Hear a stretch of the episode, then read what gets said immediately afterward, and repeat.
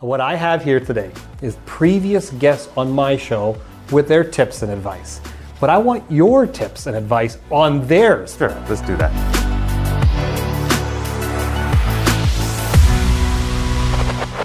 What are the things that you've learned over the years that you must do in order to build your brand? You've got a little taste of my team. Yeah. That's number one. We don't settle. If it takes us six months to find a person to work five hours, a part timer, we will take six months. Hmm. We only hire the best. And if you're not the best, don't apply. and if you're not willing to work to be the best, don't apply. That's culture. That's culture. I think she was right.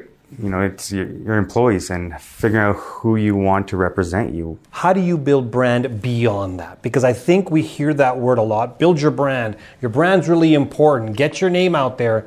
What the heck does build your brand mean for the average business owner out there? I think, you know, you have to look at yourself as a, a media company these days. Right?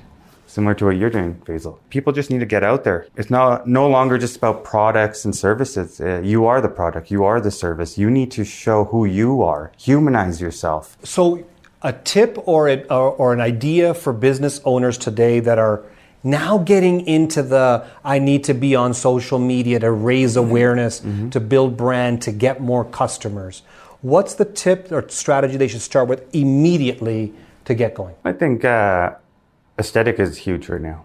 It's always been huge. What do you mean by that? Quality, quality content. You know, don't just post to post. Uh, we see that a lot. Well, I need to let them know we still exist, so post anything. Gary Vaynerchuk comes out and says, yes. post a whole bunch of stuff. You have no idea what's going to stick.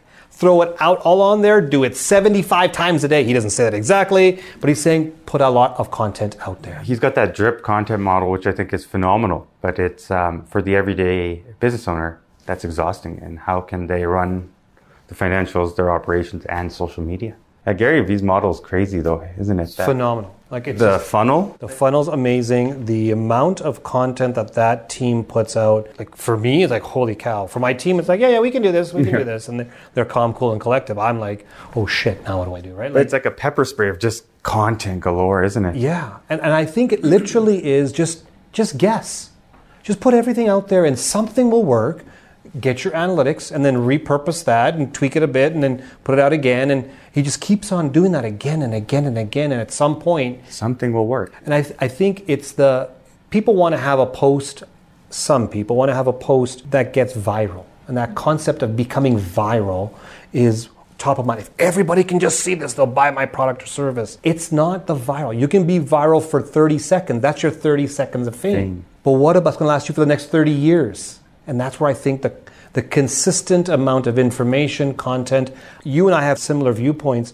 Rarely will you see on your podcast, on your video show, on all the content you put out to buy your services. So true. As with mine. Remember, you'll, in between the lines. Yeah, you'll never see my team post something, buy from me. And it's not because I don't want them to buy from me, it's that I, this is the value I want to present to you.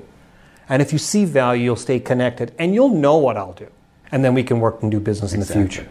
So you've seen a lot of businesses rise and fall. Mm-hmm. You've interviewed a lot of people that have seen high highs and low lows. How do you recover from that? You know, then you got to step back and say life is short and just realize that we're all making mistakes. You know, through the pandemic, it exposed people uh, in their most vulnerable states. Mm-hmm. Pandemic taught us to slow down and realize, you know what? Holy smokes, Faisal's at home drinking orange juice. Okay, well, that's pretty cool.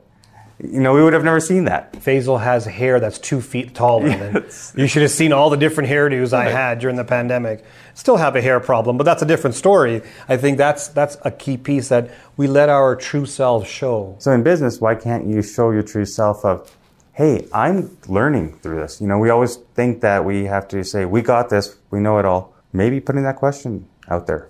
And I actually just did it yesterday to a lot of individuals, asking them in my DMs, what more would you want from this podcast? What do you enjoy about it? What do you not like about it? Again, it goes back to that A B testing, mm-hmm. but realizing, am I in the right direction? Am I not? Am I straying away from a vision that's A, not theirs, mine, but would love to bring them along the journey. And when you bring people along with you, uh, you definitely go far. Isn't it a different feeling than when doing it alone? That's a thing. Yeah, don't do things alone. All right, let's go to the next one If we can give some advice to those business owners who really don't know or could do a better job at running a business, give me three pieces of advice that you would give them. One is lead by example, which I've learned in the Army. I've been a staff sergeant for many years.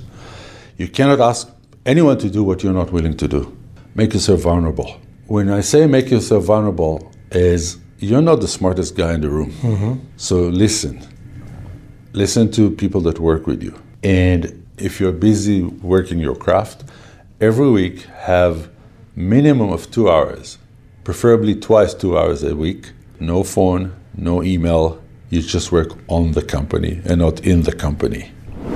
In your experience with a bunch of companies that you've worked with, are you able to pinpoint who works on the business versus works in the business? Absolutely. What are some of the things that are tell signs for you that says this individual works in, not on the business?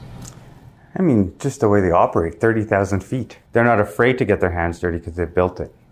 But they also know if I get caught up in the day to day mundane tasks, there's no way this is going to grow into the vision I want because there's only so many seconds, minutes, hours a day we have. You got to step back, got to realize what's the vision, what's my why, and kind of like what David said, be vulnerable.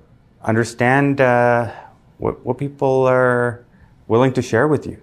Uh, you know, again, oftentimes that ego when you're a new business owner and uh, early on in certain projects, you think, yeah, I got this, but you really don't. Zak, one thing that I, I know about business owners, and we'll, we'll say generally speaking, under a million dollars of revenue or less than 10 employees. So that's the kind of business I'm talking about. That demo of business owner has a hard time hiring people like you.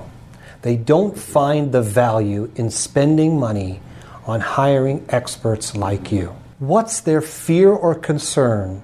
Because they're not working on the business if they don't hire people like you.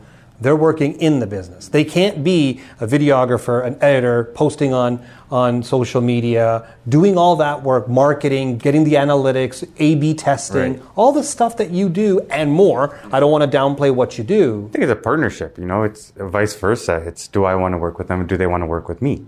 And um, control, right? You, you want to hold it all in, uh, and then not knowing, uh, say, social media is a scare. Not knowing your your realm, right? As an owner, you want to know everything, but you really can't. It's a lot easier to push a, a car that's broken with two people than it is to push it by yourself. Do you think it's a monetary thing? They're afraid to spend the money. Absolutely. Well, they think, well, if I spend. It's a cost, it's not an investment. it's a, It's the same reason why they don't hire employees. I'll tell you, there's a lot of jobs that I don't like to do because I suck at it. Mm-hmm. But I've got the best team members that do it for me. I've got members on my team that can do it better, smarter, faster. They've got the knowledge, they've got the time on post. And if I was to do that, it pulls away from the from running the business, but it'd also be a shitty job. But then, you know, as a business owner, especially a small business owner, people will say, well, oh, that's 30 more grand in my pocket. That's the way you would look at it. Yep. But that's not the case. I mean, you would have made a 80. Yeah, and you use the number 80. I always say, would you spend 30,000 to make 31? That's small of a margin. Most people go, yeah, why not? I'm making more money. There's your output. The hard thing for I think for business owners is they don't know how to quantify that return on investment. That if I bring somebody on, what can I do? And now in that case, I always say to them, what's your worth? What's your hourly rate? Take your top line revenue divided by the number of hours you work, that's your hourly rate. If you can just grow by your hourly rate and pay somebody which is less than that, aren't you already in a delta position? Aren't you already ahead of the game? That's a huge benefit. And I, I have a hard time trying to explain to business owners that you do need a Zak on your team. You do need marketing experts. Now, I'll be honest, at the beginning, it was myself, and I outsourced it. Of course. And at a certain point, I go, well, what? I can bring this talent in house, but it takes investment. It takes an intestinal fortitude to say, yeah, I want to do it. And it takes that courage to say, I'm going after that vision. So true. And that's where I think business owners are missing it. Their vision is I want to grow. I want to accomplish this. I want to have this many households or, ca- or mm-hmm. families working with me or clients or products sold. Whatever their vision is. How do you make an impact if you don't have the right team? I have yet to meet any successful business owner that does it all by themselves. It's impossible. I made those mistakes, and that's part of the journey, right? Yeah. We, we start off thinking we can all do it ourselves, and you, re- you realize quickly that's uh, not the case, and you need the right people and the professionals in there. Okay, Zak, let's wrap it up and kind of say what are the top three tips you would give business owners today? Find your why. Understand who you are, what you're trying to sell, what your product is, and your purpose behind that. Find the people that will lift you up, um, not just in the good times, the dark times, uh, the light bringers. And number three, I think, is believe in yourself. You know, uh, the world will tell you that there's a lot of things wrong with you, your business, and uh, failure is uh, inevitable. Failure is inevitable. There you go. Well, I want to thank you all for joining us today on the Karmali Exchange. Don't forget to hit that notification bell and subscribe. And don't forget to follow us on all social media platforms at Faisal Karmali.